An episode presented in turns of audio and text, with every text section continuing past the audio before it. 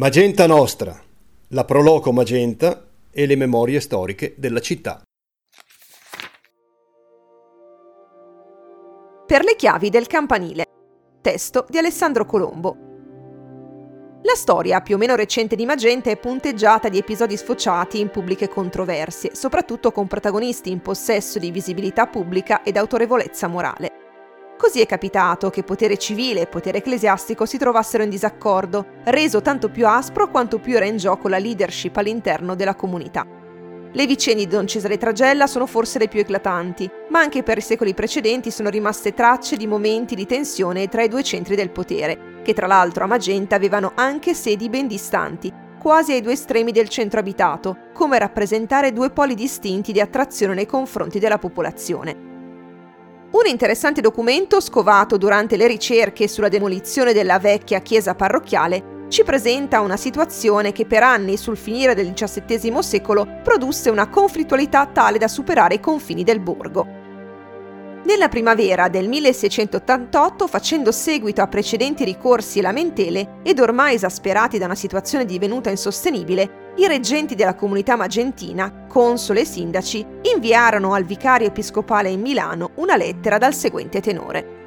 Hanno ormai i reggenti della comunità di Magenta stancata la mente di quella Vossignoria Reverendissima con i loro moltiplicati ricorsi, non avendo saputo come meglio rimediare a tanti disordini scandalosi che tuttavia vanno serpendo per la continua inobbedienza di quei reverendi curati agli replicati ordini di Vossignoria Reverendissima, sopra l'ammissione del nuovo sagrista a quella parrocchiale, sopra la consegna dei paramenti sagri al medesimo insieme con quella delle chiavi tanto della sagrestia quanto della chiesa. E finalmente sopra la libertà del campanile ai reggenti della medesima comunità, ora di fatto levatogli da medesimi parrochi, contenere essi le chiavi dell'uscio che riguarda verso piazza, fatto fare nella medesima torre dalla suddetta comunità da 200 e più anni, per servirsi delle campane, come ha sempre fatto finora, tanto di giorno quanto di notte, alle occorrenze di incendi, temporali, assassini ed in tempo di guerre, come per lo più è accorso.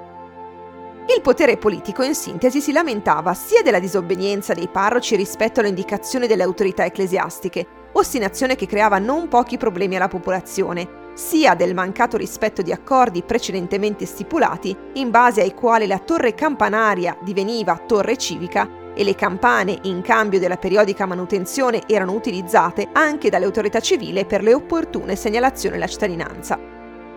Come in tutte le controversie che si rispettano, ecco spuntare anche maldicenze e scandali, tutti incentrati sulla figura del nuovo sacrestano nominato e stipendiato dalla comunità che i parroci si ostinavano a non voler ufficializzare, preferendo invece mantenere nella funzione un loro protetto.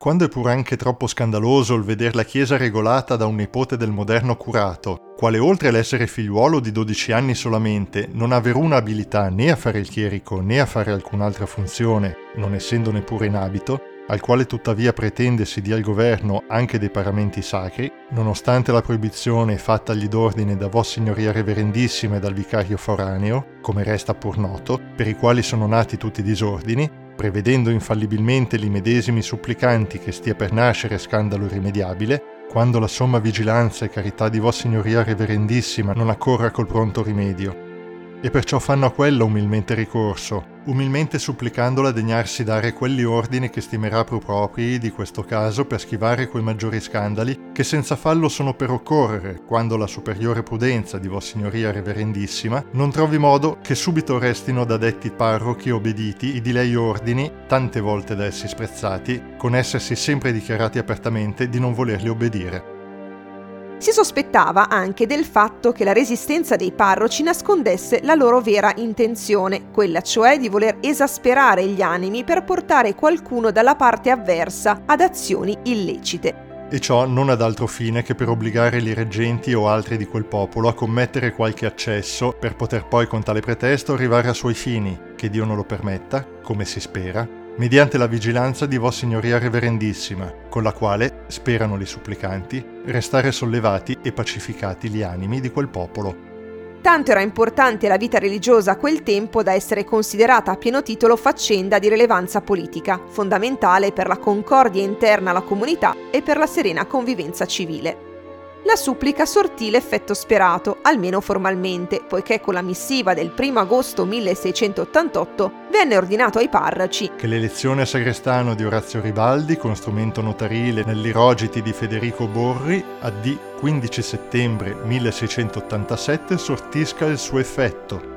Altresì vennero gli stessi obbligati a tenere sempre libero l'ingresso alla torre campanaria verso la via pubblica per consentire gli usi pubblici della campana. A tale scopo i reggenti della comunità erano abilitati a tenere presso di sé le chiavi della porta della torre, che doveva essere mantenuta in buono stato a spese della comunità e doveva essere tenuta sempre chiusa per evitare, e qui una simpatica nota di colore, che i ragazzi salissero sulla torre per gioco, col rischio di danneggiarne le strutture e le strumentazioni. Ad arcendum precipue puerorum abusis et excepsis.